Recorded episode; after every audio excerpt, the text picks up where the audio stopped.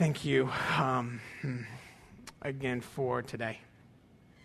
Um, thank you for, for your word and for your servant James, who you used um, to write this letter, um, not just to the first century church, but to us as, as well.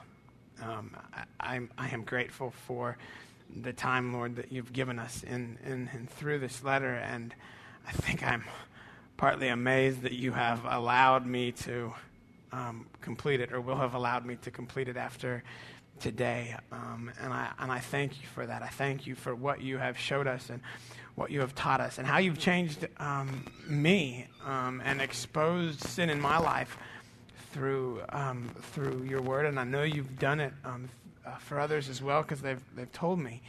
And I, and I thank you for that work that you've, you've done. And, and I thank you for the work that you're going to continue to do, um, not just through this book, but through your entire word. And, and I ask that you would, you would continue that, Father, that you would continue to sanctify us as we, um, as we hear your word preached every Sunday um, as we hear it taught um, on Sundays and on, on Wednesdays. Continue to sanctify us um, as we study it on our own, as we have our own devotional time and our own more serious study time. God, I, I do pray for, for your glory and for our good, you would, you would continue that process. And I also pray, Father, that you would continue to, to save, you would continue to grant repentance and faith as, as the gospel is proclaimed. And as it's proclaimed um, from this pulpit on Sundays and on Wednesdays, as it's proclaimed in our, our children's classes, as it's proclaimed in our, our women's Bible studies, our, our men's Bible studies, as it's proclaimed as we gather together in fellowship, God, I pray that you would continue to, to, to save and that you would save many and you would do it, Father, for your glory, um, but also for the good of those whom you save. Jesus, um, we love you. I love you. And we praise you. And I praise you. And I thank you for all that you are and all that you've done and all that you will do. And it is for your sake and in your name that I ask these things this morning. Amen. Okay, if you would turn with me to James chapter 5. We are, I don't even remember when we began, James. Um, I don't know.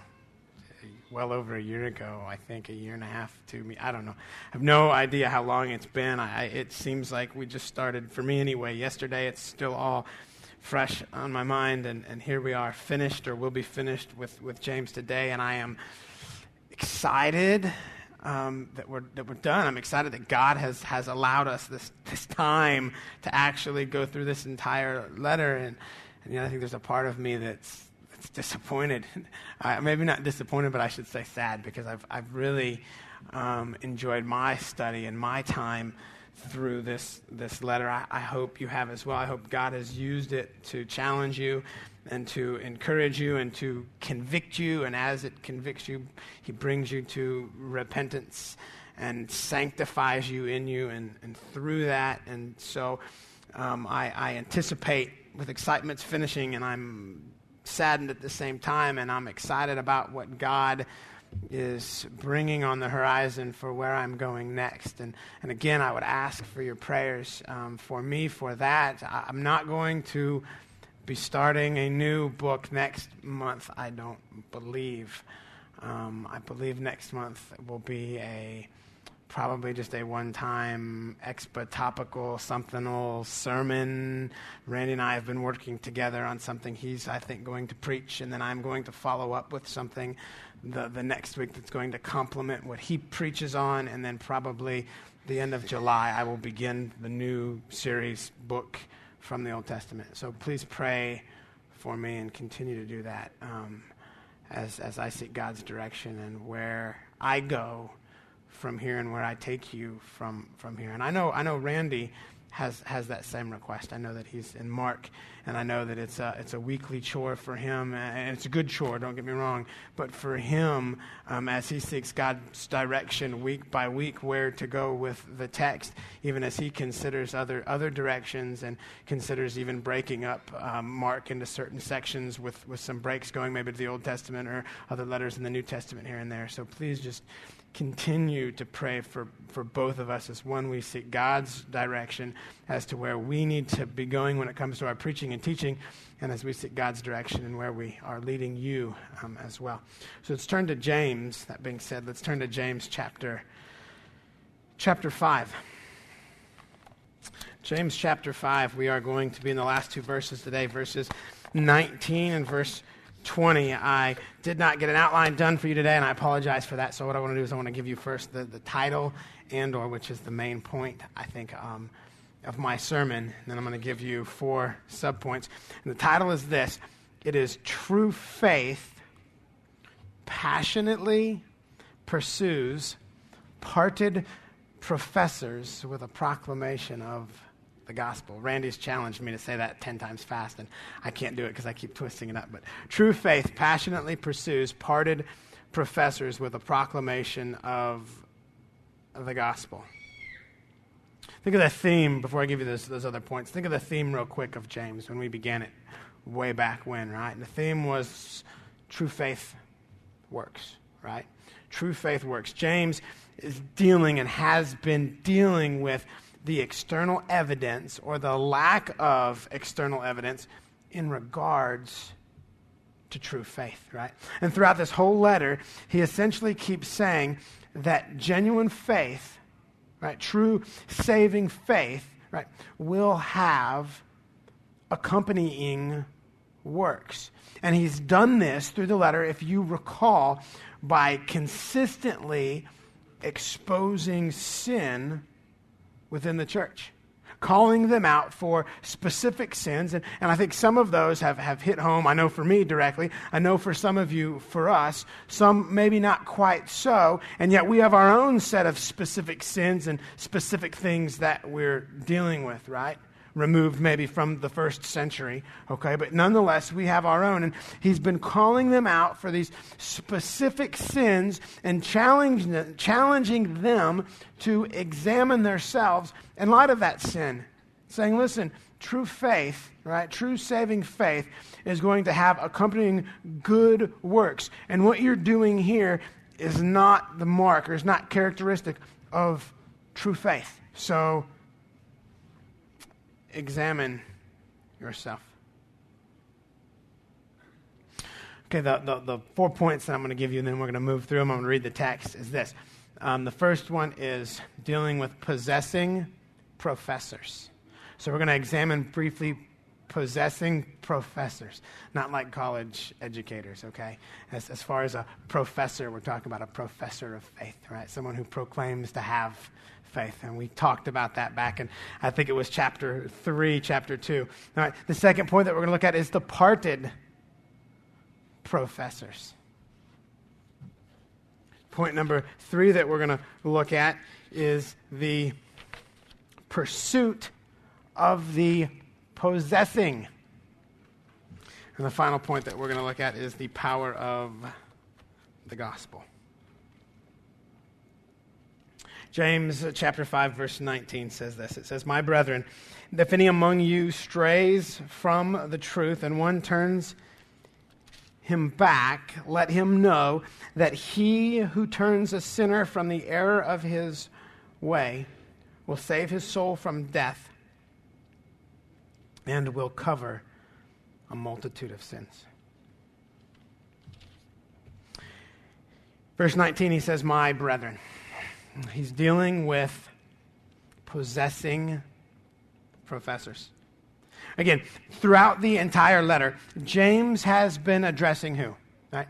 He's been addressing professing Christians, right? Professing believers, right? Now, this group would inevitably include individuals who are both true Christians as well as false converts, right?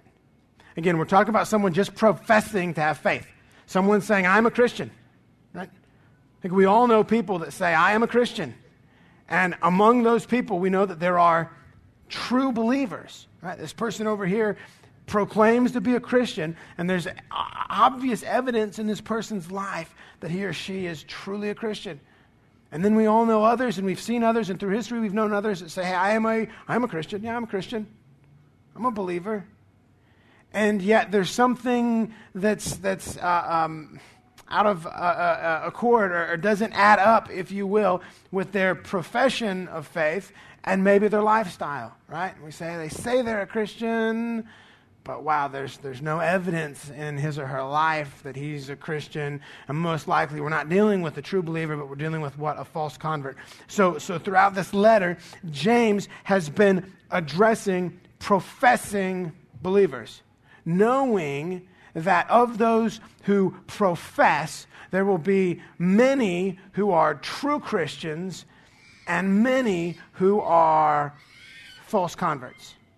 But in this, this passage, okay, 19, when he says, my brethren, he's no longer talking to just the professing Christians, the, the uh, true believers and the false converts who are within the visible church, right? We've got the visible church, right? This is here, okay, the visible church, okay? And, and within this visible church, we are going to have true believers, we're going to have false converts, those professing faith and not possessing faith, and then we're going to have some who aren't believers at all. Right? Maybe because they've proclaimed, well, I'm, I'm just not there yet, God. You know, I, I don't know. I'm, I'm figuring out, working through this whole faith thing. We'll see. I don't know. Right? I'm on the fence. Right? Okay? Maybe our, our youngest children here who, who God has yet to save, okay? So within this visible church, we're going to have this group. And that's kind of who James has been addressing the, the visible church, the, the, specifically the professing Christians, those who are true converts, those who are false converts. But again, here he's addressing my brethren. He's addressing the true believer. And I want to give you briefly just a, a makeup or a, a breakup, if you will, of the true believer. Right? The true believer, of course, one professes faith, right? In part, affirms the gospel and proclaims to have been saved by it, right? And this is a, a confession, right? Or I would say an orthodox confession of the gospel, right? No, no false gospels here, right? So the true believers going to affirm the true gospel as, as revealed to us through Scripture. Okay? And also, the, the true believer, the one who not only professes faith, but the one who possesses faith, right, is going to have a life that's characterized with or by external works that affirms their profession of faith. Right? Now, we, we need to understand, though, that all of this for the true believer is, is subject to progressive sanctification, right? I mean, you take a, a 10 year old child who has just been converted, okay, and, and is a true believer, and you, you put that 10 year old child on, on the platform next to Pastor John MacArthur, and there's going to be a, a difference in the level of, understanding and comprehension when it comes to the gospel, okay? The ability to articulate the truths of Scripture, right? And then when you examine the evidence in that 10 year old child's life, as opposed to the evidence in, in, in John MacArthur's life, um, there's going to be a whole lot more evidence in one column, okay, as, as in the other column, because again, we understand that, that Again, our lives, my life as a believer, your life as a believer, is subject to progressive sanctification. That is, we should be growing in our knowledge and our understanding.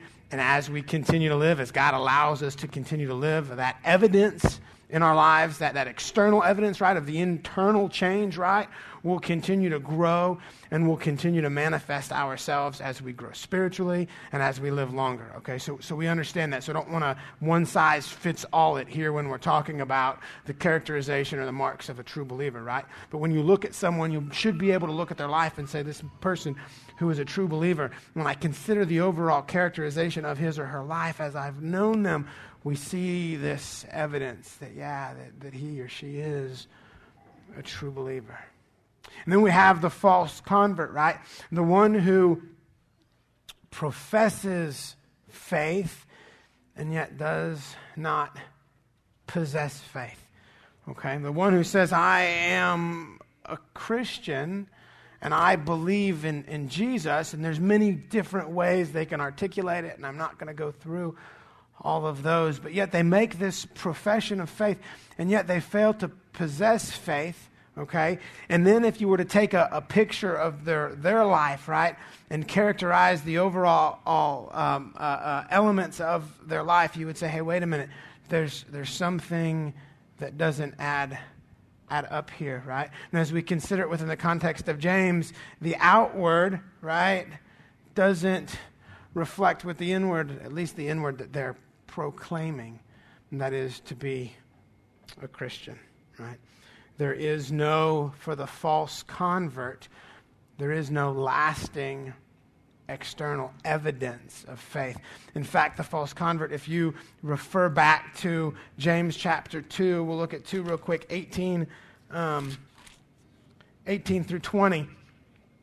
But someone may well say, You have faith, and I have works. Show me your faith without the works, and I will show you my faith by my works. You believe that God is one, you do well. The demons, they also believe and they shudder.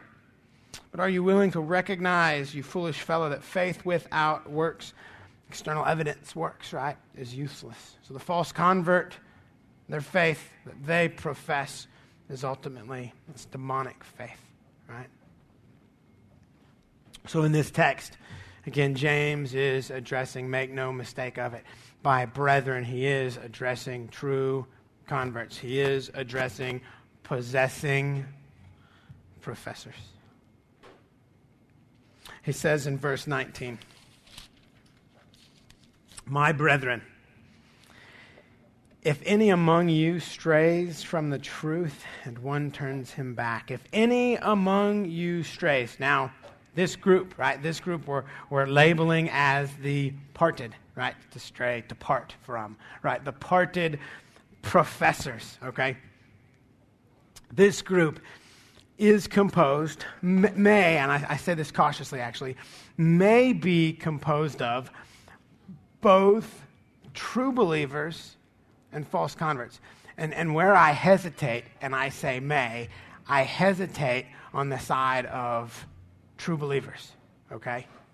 I would say that this group that James is referring to, those who stray, departed professors, is primarily referring to false converts, those professing faith, yet failing to possess faith. Now, if the parted professor is a true believer, and that person has truly gone astray, this person would be a believer living in unrepentant sin, so much so that he has actually departed from the truth of the gospel. Right? And this person needs to be called back to faith. And yet, I think that that is the exception within this group, the group of departed professors. Okay? The rule, I believe, is the false convert, the unbeliever, right? The unbeliever doesn't need to be called back to faith, but called to faith, for this person has never had faith to begin with. Now, concerning this, this group, concerning the parted professor, right, the one who has strayed from the truth, or is separated, if you will, from the truth of the gospel, though they proclaim to be a believer with their mouth, right? I think we have to make the assumption that this person may not be, could not be, probably is not a Christian. I don't believe this is an area where we want to give someone the benefit of the doubt. In fact, I never think we should give someone the benefit of the doubt that they're a believer, that they are a believer, just because they say they are. I think we are to examine that person. Now, listen, I'm not suggesting that we arbitrarily run around and say, I, I don't, I, I don't think she's a believer. I don't think he's a believer. I don't think you're a believer. Well, this person over here, I, I think they're a believer. And uh, you know what? I'm just going to, tomorrow, you know what I'm going to do tomorrow? It's a holiday, so I've got free time. I'm going to go around Ada and I'm going to tally up how many people I think are believers and how many people I, I, I don't think are believers, right? That's what I'm not suggesting. That's not what James is suggesting. I don't do this, okay? Randy, I'm going to tell you, Randy doesn't do this. Um, however, there are times when it's necessary. Okay? There are times when it's necessary. Now, now real quick, before I, I go into that, recall the, the, this, this letter that James has written, right? Throughout the entire text, he's exposing this sin, right? He's been confronting us individually, right? Forcing us to examine ourselves, not so much examine others, okay? However, there is a time that I do believe it's necessary to examine the professed or the proclaimed faith of another. Okay? I'm going to give you several examples, all right? One, as a church, when we decide that, hey, you know what, we want to support a mission organization or we want to support a specific missionary, I think it is more than appropriate. In fact, I believe it's necessary. And if we failed to do that, I believe it would be sin on our part as we sit down and we examine that person. We examined their profession of faith. We examined their life. We did that with Ryan Prowl um, when we first met him, Randy and I. We sat down with him and we talked with him about his faith, his beliefs, his life. And it was a, it was a process from the first time we met him at Starbucks to the time that as a church we said, you know what, we are going to support you in your family on this mission that God has called you because we, we affirm God's call on your life, not only as a believer, but to this specific mission. Okay? We do this when it comes to church membership, right? If you want to join this church in membership, right? If you want to serve under that membership, we do what as a church? We examine your life, right? We're not going to welcome someone in a church membership who's not a believer. So it's necessary for us to examine your professed faith, right? You say you're a Christian. Well, what exactly does that mean? What do you believe? What do you believe about the gospel? All right? now that you've affirmed the gospel, all right, how is it that you live your life? And we examine that to the extent that we're able to examine that. And we, we do understand, though, again, it's a progressive thing, and time will reveal that more clearly or more fully. We do that when someone comes to us and says, you know what, I am a believer and I've never been baptized and I want to be baptized. Well, as, as a pastor, right, or as an individual who's going to baptize someone, it would be your responsibility to examine that person and examine their profession of faith to see if they truly are a believer to the extent that you can determine that. I don't want to be responsible for baptizing a non believer. Randy doesn't want to be responsible for baptizing a non believer. If you were going to baptize someone, you wouldn't want to be responsible for baptizing a, a non believer. So, again, it's called to examine that, that person's profession of faith in that individual's life, right? We see someone within the body who's living in habitual, unrepentant sin. Again, it's time to sit down with that person. It's time to examine their profession of faith, right, with the external evidence that they are um, uh, uh, leaving, if you will, or living um, as, as well, right? I think this scenario in James, right, gives us cause to examine another's profession of faith, right? You have someone living in such a way that denies the truth of the gospel, okay? Then I think it's time to stop and say, all right, let's examine that person's life as we pursue that person to see if they truly are in the faith. Now, understand that when we, we do this, okay, when we, and again, I say cautiously when it comes to examining another's faith. Faith. Before we do that, obviously, we must be examining our own selves. And if you're not examining yourself, I would say stop, right? I mean, even if it's a legitimate case to, to, to look at someone else or to pursue someone else, if you haven't examined your own self first, I would say stop and you do that before you do this over here. But when we do it, one, understand that we do it for the glory of God, first and foremost, okay? And then when we do it, we do it for the sake of the person's soul that we're examining because as at least as a pastor and even as an individual right depending on whether or not you believe that that individual is a, a, a, true believer a true christian or a false convert right that's in part going to dictate how you minister to that person how you proclaim, not, not if you proclaim the gospel to that person, right? Because that's going to happen regardless of whether or not that person is a believer or an unbeliever, but how you approach them in proclaiming the gospel to them, okay? If I had to confront Randy, I'm going to use him for an illustration, and truly believing that Randy is a believer, okay? If I had to confront Randy on an issue, okay, that I believe he was in sin over, okay, knowing that he is a believer, I would, I would approach that differently than someone that maybe professes faith but has no external evidence in their life that they are a Christian, okay? I would approach them in a different way than I would approach someone who not only professes it, but I believe truly possesses it, okay? So that's in part one of the reasons why why we do that because it, it will enable us, I believe, to go after them with the gospel, regardless of whether or not they're a believer or an unbeliever. It will enable us to go after them with the gospel more effectively. Now, this parted professor, practically, okay, let's, let's think about this just practically for a moment. Practically, what does this parted professor look like r- relationally within the body to the body, you know, the, the church, okay? Well, I think there will be those among us who have, in fact, left us. And they've, they've left us with no, uh, left the fellowship, okay, left the church is what I'm referring to, with no biblically justifiable reason right? We've had people in this church that have, you know, job changes and stuff like that, right? That have had, had to go, had to leave. Okay? That's, that's obviously not what we're referring to, right? And then there have been others, maybe not here, maybe at other fellowships, other churches that we've been a part of, okay? And I'm not bringing this up because I want us to be thinking about those individuals right now, okay?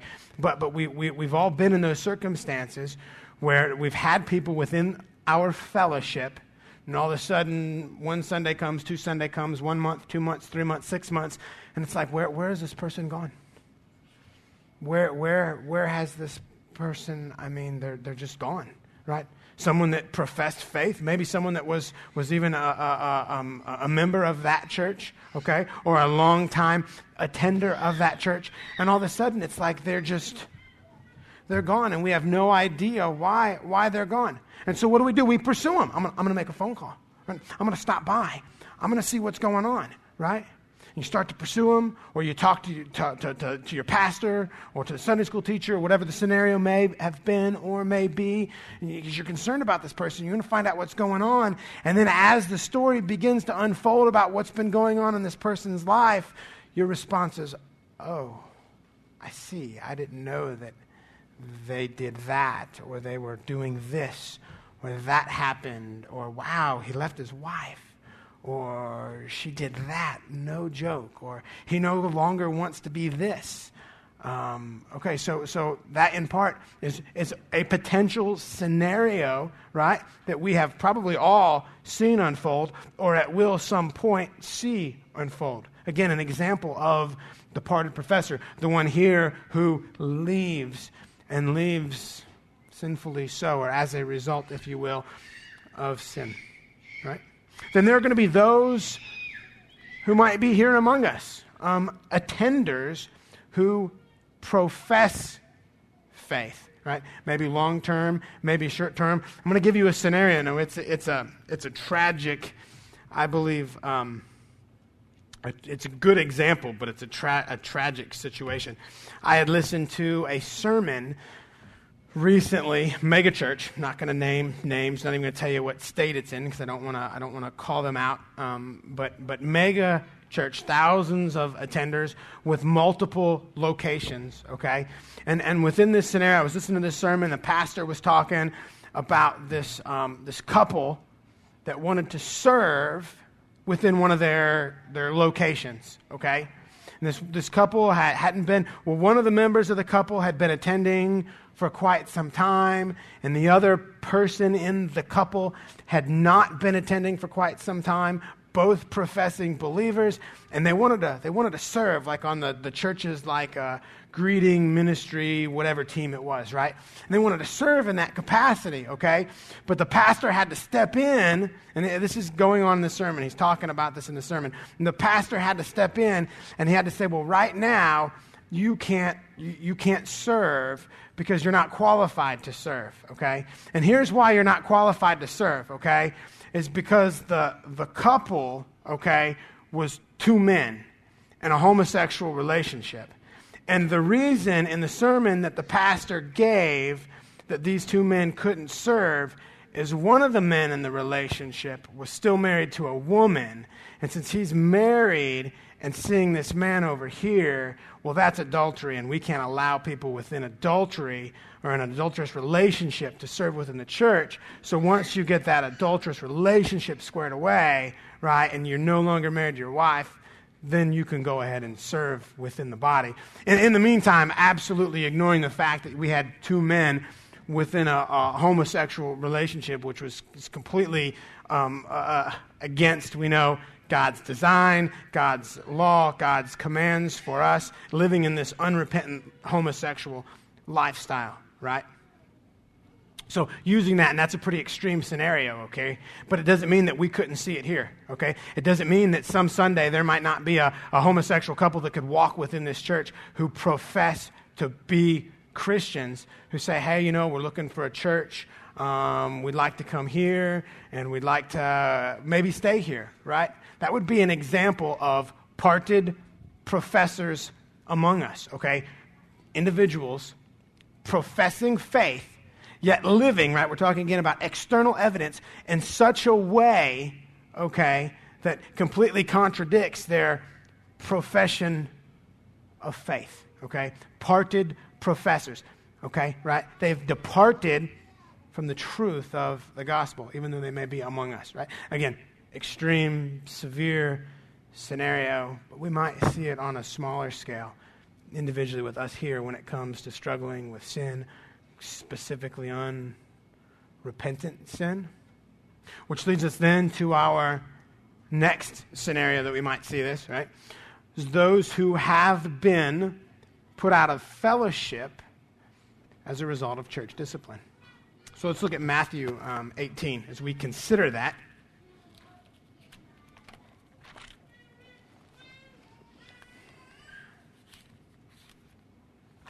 So, Matthew chapter 18, uh, we'll look at 15 through 18 concerning church discipline. It says, If your brother sins, go and show him his fault in private, and if he listens to you, you have won your brother.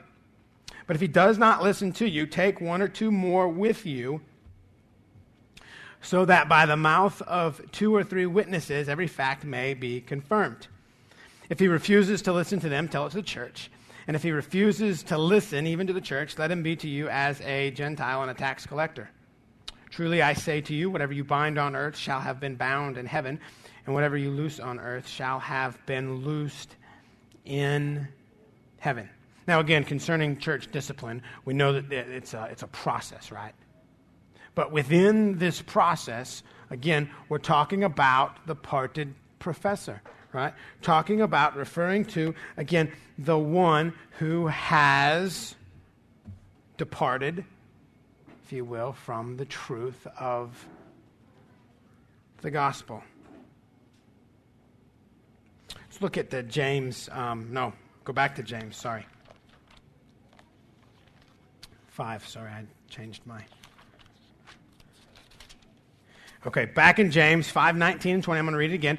My brethren, if any um, among you strays from the truth and one turns him back, right, let him know that he who turns a sinner from the error of his way will save his soul from death and will cover a multitude of sins. James 5 19 through 20, concerning Matthew 18 and church discipline, falls within the scope because we're talking about professors of faith, specifically professors of faith who have been among us. Again, not necessarily true converts. We have several testimonies, um, examples, if you will, in Scripture of parted professors, right? And I'm going to I'm going to look at those just briefly. Let's look at Hebrews 5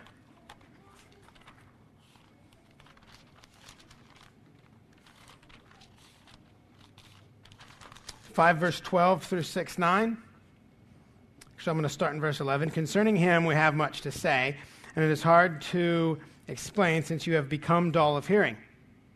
For though by this time you ought to be teachers, you have need again for someone to teach you the elementary principles of the oracles of God, and you have come to need milk and not solid food. For everyone who partakes only of milk is not accustomed to the word of righteousness, for he is an infant. But solid food is for the mature who, because of practice, have their senses trained to discern good and evil. Therefore, leaving the elementary teaching about the Christ, let us press on to maturity, not laying again a foundation of repentance from dead works and of faith toward God, of instruction about washing and laying on of hands, and the resurrection of the dead and eternal judgment. And this we will do if God permits.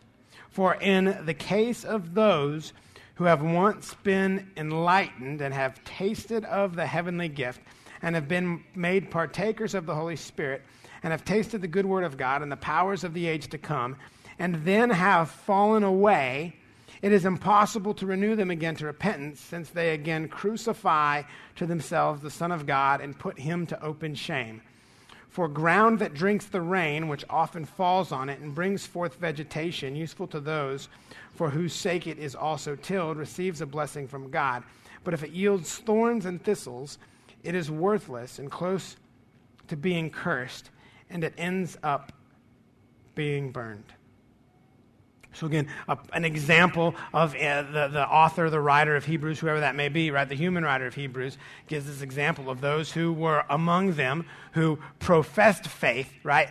Who tasted he says, of the things of God, not necessarily referring to true believers here, but maybe false converts among them, experiencing the blessings in a, in a way, to a degree, of being in fellowship, right? Have what? Departed from that and departed from that truth. Again, dealing with the parted professor, okay? And we see it in First John. Gives us another example of parted professors. First John 2 right? Concerning um, 2 verse 19, concerning false antichrists, right? Says, uh, actually, I'll read uh, 18 and 19. Children, it is the last hour, and just as you heard that Antichrist is coming, even now many antichrists have appeared. And from this, we know that it is the last hour. They went out from us, but they were not really of us. For if they had been of us, they would have remained with us. But they went out, so that it would be shown that they are all not of us. Again, uh, practically, not saying that we're going to have those among us who are, you know, antichrists, okay? But nonetheless, an example in the first century church where there were those among them who professed faith and yet departed and wound up within their life, departing from that faith, departing from the truth of the gospel.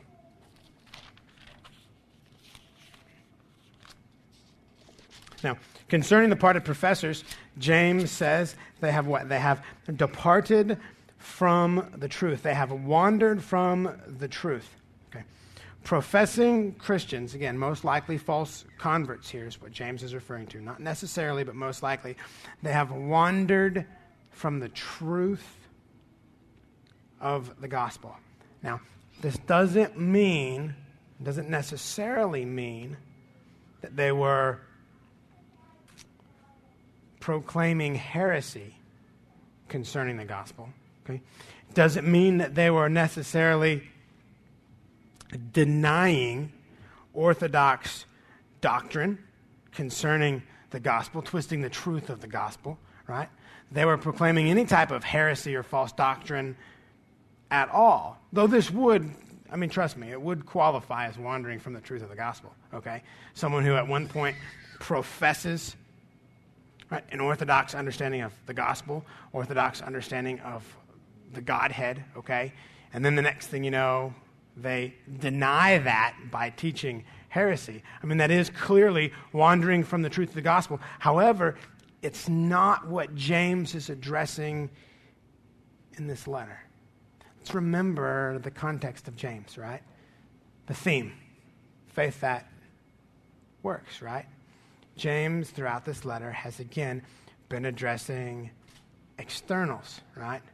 Works, external evidence of a professed internal change, right? He's been addressing actions, okay, right? Faith without works is what he said in 217. Faith without works is dead. So, within the context of James, wandering from the truth, wandering from the truth of the gospel is evidenced by not merely words, again, proclaiming something false, but is evidenced by actions or lack of actions. So the parted professor that James is addressing here, who has wandered from the truth of the gospel, as evidenced by what they're doing, how they're living their lives, how they're not living, okay? And the, the example of the, the homosexual couple, right? They're wandering, if you will, from the truth of the gospel is evidenced by the fact that they're in this, this unrepentant, unbiblical relationship. Wandering from the truth of the gospel as evidenced by externals, by actions, by works, or by the absence of works. Think back throughout the entire letter and several of the issues, the sin, the sins that James confronted, right? Hearing and not doing, chapter 1, right? Hearing and not doing, right? Don't merely listen to the word, deceive yourself, but do what it says. When we hear and we don't do, and when one's life is characterized by that, though they profess faith, that individual has what? According to James, wandered from the truth of the gospel. Showing partiality, right? Towards the end of chapter 1, beginning of chapter 2, I think he's dealing with this issue. When one's life is characterized by showing partiality towards others, right? Disdain for the have, nots, preference for the haves, when your life is characterized by that partiality, right, it's evidence that you have wandered from the truth of the gospel, right? He addresses cursing man and blessing God with the same tongue, right? When your life is characterized by that, again, what? Evidence of wandering from the truth of the gospel. The one who possesses demonic faith, right? Faith without works, evidence of wandering from the truth of the gospel. Arguing and disputing with others, taking advantage of others. Again, if one who professes to be a Christian and yet their life is characterized by this, within the context of James, again, that's evidence of wandering from the truth of the gospel. And I think we could fill in the blank there. We could look at God's command, commands for Christians, right? His, his design for our lives and how we are to act and how we are to obey. Not that work saves us. Of course, we know it doesn't, right? But we can look at God's pattern for Christian living and we depart from that pattern and we live in that unrepentantly. We live in that consistently when our lives can be characterized by that. Again, it's what? It's evidence of departing from the truth of the gospel. So, summarizing wandering from the truth of the gospel. It's this it's not living. And again, in the context of James, we're not talking about what's coming out of the mouth as far as a, a, an affirmation or a denial of doctrine, okay? But it's not living in light of the glorious gospel that you proclaim saved you. That's wandering from the truth of the gospel. I mean, let's think about this for a minute. When I, when I, when I, okay, I'm talking about me here. When I say that I'm a Christian, I'm a Christ follower, okay? Here's, if you've, if you've wondered what that means or what I'm saying, I'm going to explain that to you. Here's what it means when I say that I am a Christian or a Christ follower, okay? It means that I was born dead in sin. And because of my sin, I was completely and entirely separated from God. In fact, right, dead in my sin, I was unable to do anything spiritually pleasing to God, anything to, to save myself. I, I was fully deserving of God's righteous wrath. Also means to say that I'm a Christian, that this holy and righteous God that, that should, by all accounts, punish me, shouldn't give me any life, in fact, should send me straight to eternal torment in hell. But, but this holy and righteous God sent his perfect Son, fully God and fully man, and he sent him to earth to live the life that I could never live, yet was commanded to live.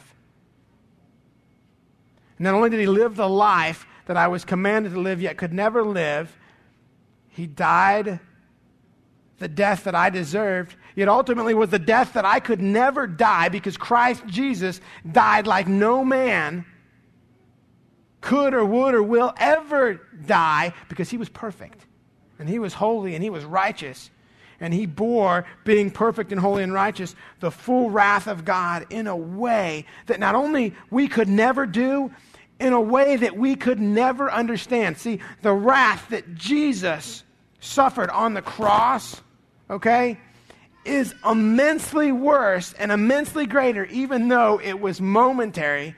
It's immensely worse and greater than all the sinners, whoever, all the, the, the multitude of people who will, will, will be justly condemned to hell, okay? If you could tally up and add up that eternity of wrath that they will face, okay? That's nothing compared to the wrath that Christ experienced even momentarily on the cross. So now, professing to be a Christian, okay, I'm professing that God sent Jesus to do this for me for my sin, okay?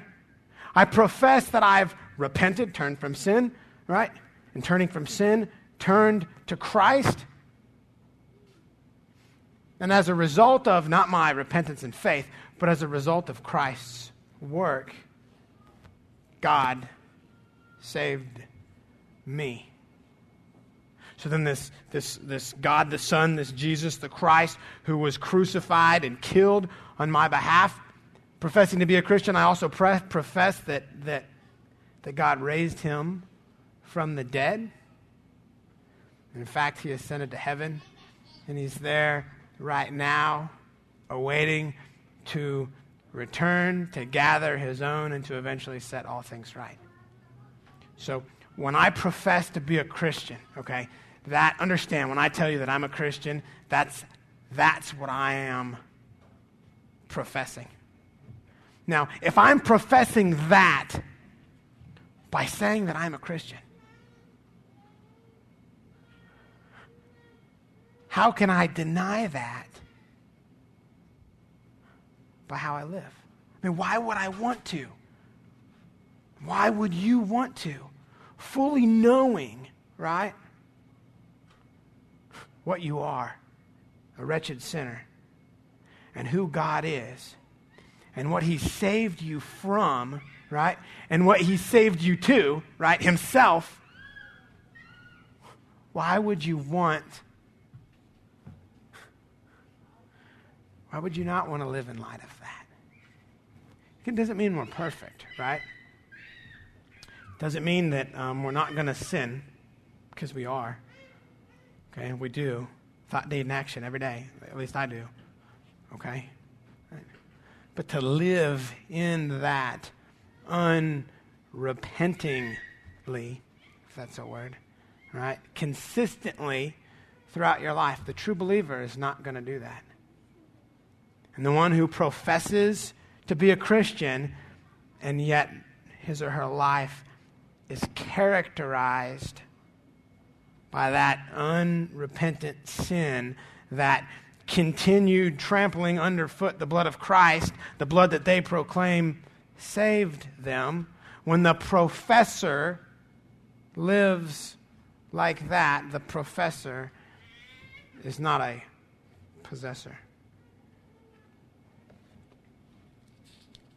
says again, My brethren, if any among you strays from the truth, and one turns him back, let him know that he who turns a sinner from the error of his way will save his soul from death and will cover a multitude of sin.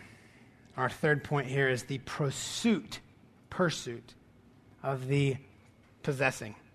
It says, and one turns him back. 19c, if we were going to uh, divide the, verse 19. Let him know that he who turns a sinner from his error of his way will save his soul from death and will cover a multitude of sins. Okay. Um,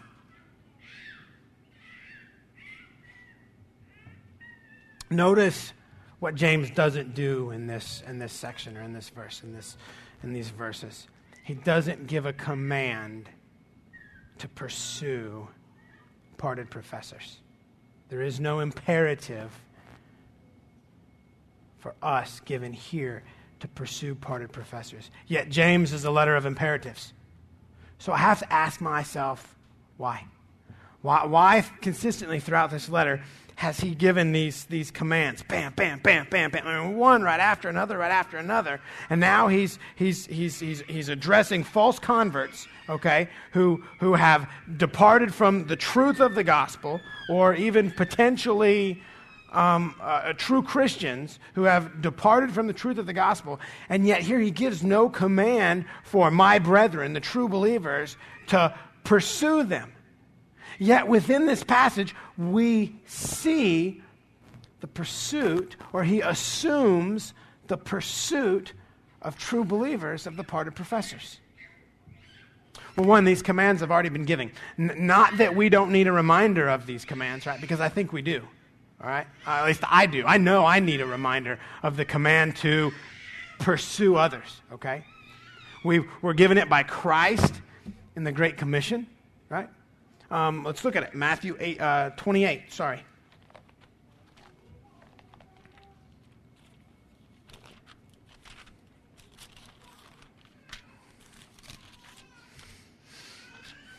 Okay, in Matthew 28, verses 16 and 20, in the Great Commission, it says, But the eleven disciples proceeded to Galilee, to the mountain which Jesus had designated. And when they saw him, they worshipped him, but some were doubtful. Jesus came up, spoke to them, saying, All authority has been given me in heaven and on earth. Go, therefore, and make disciples of all the nations, baptizing them in the name of the Father and of the Son and the Holy Spirit, teaching them to observe all that I command you. Lo, I'm with you always, even to the end of the age. Go preach the gospel. That's what Jesus says. He says, pursue, pursue people. That command for us for the disciples, for us to preach the gospel, right? It's, it's not just a command for us to do towards just unbelievers, okay? It's, it's a command that we proclaim the gospel to believers as well. We see it again in um, Matthew. So we'll go back.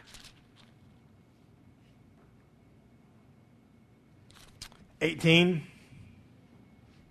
Right? Church discipline. What's the, what's the point of church discipline? It's to glorify God as fallen, if you will, parted professors, I guess, are reconciled to God. Mean, that's why, that's why we do church discipline, right? We don't have church discipline because we want to point out your sin so we can feel better about ourselves, right? So we can have something to talk about or something to do, right? No.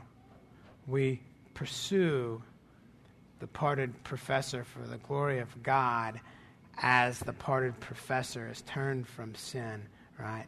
And turned to God and is reconciled to him. So I think maybe in part, James, right? I mean, one, though he's given all these imperatives, he knows that maybe, right, we've already been given these commands to pursue. We've already been given these commands to proclaim the gospel to believers, to non believers, to parted professors, to whomever, right?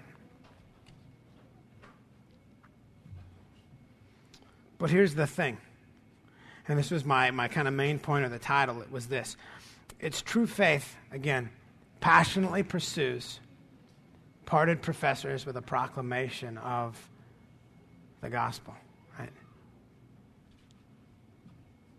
Pursuing others with the gospel.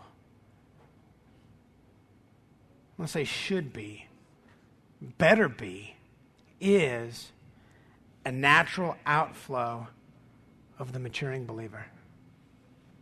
We've seen that. I've seen that here. And I know Randy's seen that within this church.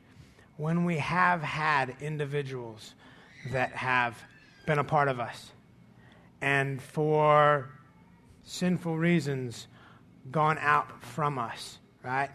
Not being prompted by me and not being prompted by Randy, though we have pursued them we've, we've seen others within this body pursue them, and we didn't command them to.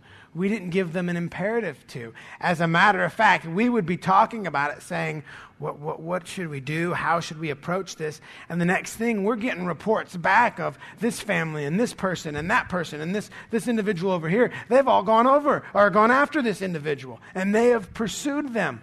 Right? Why? Because true faith passionately pursues the parted professor with a proclamation of the gospel. It's an natural outflow of your faith. And if it's not, if it's not, if you find yourself professing faith and yet you have absolutely no desire to pursue anyone with the gospel, then going back to that whole examination thing at the beginning when we're examining others' faith, for only specific reasons, I would say you need to stop and you need to examine your own faith.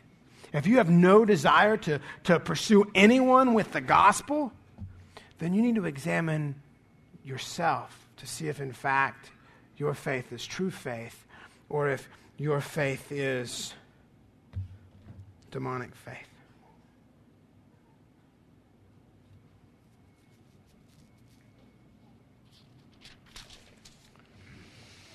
He says in verse 20, let him know, this is my final point, um, the power of the gospel. He says, let him know that he who turns a sinner from the error of his way will save his soul from death and will cover a multitude of sins. Now, I'm going to throw in a big kind of bold asterisk thing here in my notes, all right? And I, it's very important that I want you to understand. This verse, in no way, these verses in no way is trying to give man the credit for turning a sinner from his ways or for saving his souls, right? And I don't want anyone to be misled into believing that that's potentially the case, all right? Because it's not. We know that only God can save. Only God can grant repentance and faith, right? Only God can turn a sinner, right? Even though we are to pursue them, okay? Here's the thing true Christians, right? The pursuing, possessing professor. I had to stop and think that out before I said it. I didn't want to get my P's all jumbled up. Okay. Um, are but instruments that God uses to proclaim the gospel, to evangelize, and disciple. That's, that's the point of that in, in verse 20. Let him who knows right? Whatever it says. I'm sorry. Um, let him Let him know that he who turns a sinner from the error of his way will save his soul from, the, from death, will cover a multitude of sins. All right? Let you know that you're just but the instrument that God uses in this process. All right? And this is God's chosen process. He gets all the glory, He gets all the credit. All you are is but a tool. Like when I go out and I build something and I enjoy building stuff, and when I'm done with it and I'm sitting there and I'm looking at it and I'm like proud of myself, I probably shouldn't be, but I'm proud of myself. And someone comes up to me and they're like, man, Nate, you know what you did? That is like the, the, the chicken house Taj Mahal. That's just absolutely, utterly amazing what you built. You know, I'm not going to sit there and say, well, you know, it was my hammer. Right? I mean, I, you know, I mean, you know, if it wasn't for that hammer, I mean, I couldn't have done it. I mean, really, all, all the credit and all the glory absolutely goes to my hammer. I mean, yeah, I mean, I'm just going to go home and put it on the shelf and lift it high because it was, it was really the hammer that did it. No, the hammer was just but an instrument. It was but just a tool, right? The builder built it. Well, we're just the hammers, folks. Right? That's, that's all we are in this entire process. We're just, we're just a tool, okay? We've been given the Great Commission, right? Preach the gospel, to evangelize and disciple right? That God might save as a result. But we're just we're just the instrument. Romans 10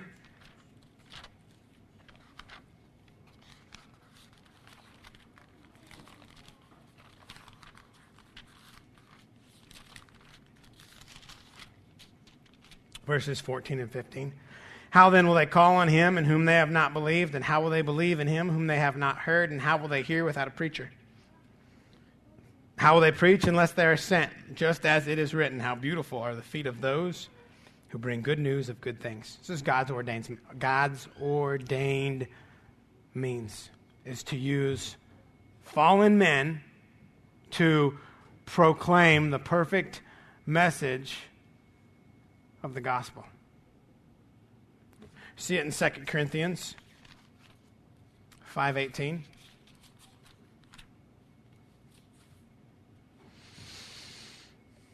Now all these things are from God who what? It says who reconciled us to himself through Christ and gave us the ministry of reconciliation. I mean, when you think about this for a minute, right? I mean, God doesn't have to use us, right? He doesn't need us. Okay? He, he absolutely doesn't. And and yet somehow, and this is what just always just blows my mind. Somehow it brings him glory. In fact, more glory to do this way than to not. Again, just blows my mind. But somehow it brings him glory, more glory, to use fallen men, right? Redeemed fallen men, reconciled fallen men, but to use them to call others to that same redemption, to that same reconciliation through the proclamation of the gospel. I mean, that should amaze you that, that God is glorified by using, by, by using me, by using you. Wow. I mean, he, he, doesn't, he doesn't need you, doesn't have to use you, but somehow he's glorified and glorified more by using you to pursue others with the gospel. Now, in verse um, 20 of James, chapter 5, he says, Let him know that he who turns a sinner, a sinner from the error of his way, will save his soul from death and will cover a multitude of sin. Now, in 19, right, we said that James was addressing, right, true believers concerning professing believers who may or may not be true believers, most likely false converts, okay? Now, the sinner referred to in verse 20, right? James is, make no mistake about it, he is referring to, undoubtedly referring to non believers. The word that he uses for sinner is used. I want to say exclusively. I almost hesitate to say it exclusively, but I'm almost 98% positive, right? That this word that he uses here in verse 20 to refer to a sinner is only used in the New Testament of non believers. So this would have to be the exception to the rule, and I don't buy it, okay? James is referring to the sinner in verse 20 as the unregenerate, as the non believer, as the false convert. And that's why I say in verse 19, I think James is thinking false converts here, right? He's thinking those who have professed faith and yet with their lives have absolutely denied that faith with which they profess. So in Matthew um, 9.13, um, just a few usages real briefly of this word sinner where it clearly refers to um, non-Christians.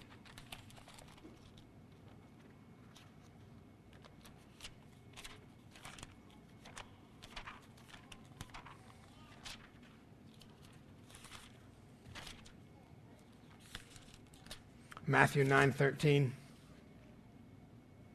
But go and learn what this means. I desire compassion and not sacrifice, for I did not come to call the righteous, but sinners. See it in Romans 5 8.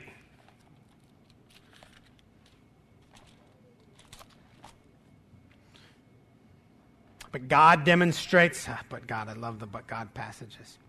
But God demonstrates his own love toward us in that while we were yet what? Sinners unregenerated sinners. We're still sinner folks, sinners. I mean, don't don't don't make any mistake about that. But you, wait, while we were yet unregenerated, Christ died for us. I was thinking about the tax collector, right? I think it was last week. Forgive me, Randy. Maybe the week before. Mark, concerning Matthew, right? The tax collector, right? whom the Jews would have considered the chief of all sinners, the lowest of the low, right? That's who that's who James is referring to here in regards to sinners, right? He who turns a wretch from his ways will save his soul from death and cover a multitude of sins. And by death here, He's not referring to physical death, right? We know that's coming, right? It's coming for all of us. Unless Christ returns, right? It's coming for all of us. He's referring to spiritual death, separation from God eternally, in torment, in hell. Will save his soul from death and cover a multitude of sins. Folks, this is the power of the gospel. This is the power of the gospel is to save man's soul from death and cover a multitude of sins. What did Paul say in Romans 1:16? For I am not ashamed of what? I am not ashamed of the gospel. For it is the power of God for salvation to all who believe, or everyone who believes, to the Jew first and then to the Greek. The power of the gospel is to save men. That's why we're to proclaim it. It glorifies God. He saved us with it. It's the means that He uses to save men. See, God uses the proclaimed gospel to save sinners, right? And to save sinners from His righteous wrath, and he saves them from his wrath, and then he saves them to himself. And he saves them from all their sins, from all your sins, every single one, a multitude of sins. Now, what an appropriate way that James ends this letter. And Randy and I were talking about this the other day, and I'm grateful for, for the discussion that we had. He, he ends this letter differently than most New Testament letters are ended. Most have this, you know, um, rather nice doxology given, right? James ends it in such a way that should motivate us, motivate you, motivate me, okay, to go get them. He opened his letter with the gospel, right? James, he said, a bond servant, a slave of Christ, right? How a slave of Christ? By the gospel, through the power of the gospel. And then he ends this letter with a reminder of the power of the gospel. And the power of the gospel to save sinners from God's righteous wrath and to save sinners to God. And as a true believer, okay, as a Christ follower, right, you should be motivated. I should be motivated. We should leave this letter motivated to go get them. That is to passionately pursue. And at this point, I'm going to forget the parted professors, okay? We should, as believers, desire to passionately pursue others with a proclamation of the gospel for the salvation of their souls because God, if you are a believer, passionately pursued you for the salvation of your soul. Let's pray. Father, um, thank you for James. I mean, the person that you used um, to write this letter. Um, thank you for using him. God, it is your letter, and I know that he wrote it. Um, but you had him write it, and every word and every every punctuation, and it was it was all from you. Um, but thank you for him and for, for using him to give us this letter, that we may be um, in part transformed, sanctified, um, that you would continue to sanctify us as a result um, of it. Uh, Lord, thank you for the time um, that you've allowed us um, over the past, who knows how long, um, to go through this, this letter, this, this book. Thank you for, for speaking to us um, through your word, for, for calling us to repentance, um, for calling us to, to faith um, through your word for, for sanctifying us. And Lord, I, I ask that you would continue that process. I mean, I know that you will, but, but I desire it. And because, I mean, I'm confident that you're going to continue to sanctify us on all whom you have saved. And you will continue it until the day you call us home or the day you return. But I desire it so much, I'm compelled to ask for it. And so I do ask for it, Jesus. Um, continue to sanctify me um, as a result of the proclamation of your word and the study of your word. Lord, continue to sanctify this, this church as a result of the proclamation and the study of your word.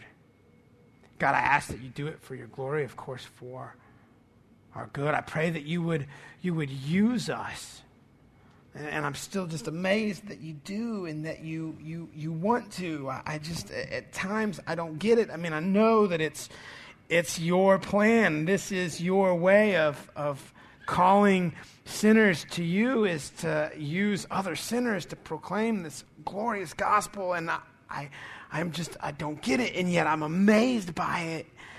And I thank you for it. And I thank you for calling us to this ministry, not, not us by just me or by Randy, but you have, you have all called us in a way to this ministry of reconciliation through the proclamation of the glorious gospel. And so I pray, Lord, that you would give us many opportunities to proclaim your gospel to our children to our family, to our friends, to one another, to the lost out there, to the lost in here. I pray, Lord, that we would have opportunity to proclaim the gospel to, to believers as well as unbelievers because you know that, that it's not just for unbelievers, but it's for all of us. We all need it. So I pray for those opportunities. I pray for awareness in those opportunities. And I pray, God, that you would use those opportunities to glorify yourself as you save many and as you sanctify all of your children. Jesus, I, I love you and I worship you and I praise you, for you alone are worthy. You alone are worthy of all of our praise, of all of our adoration, of all of our worship. Amen.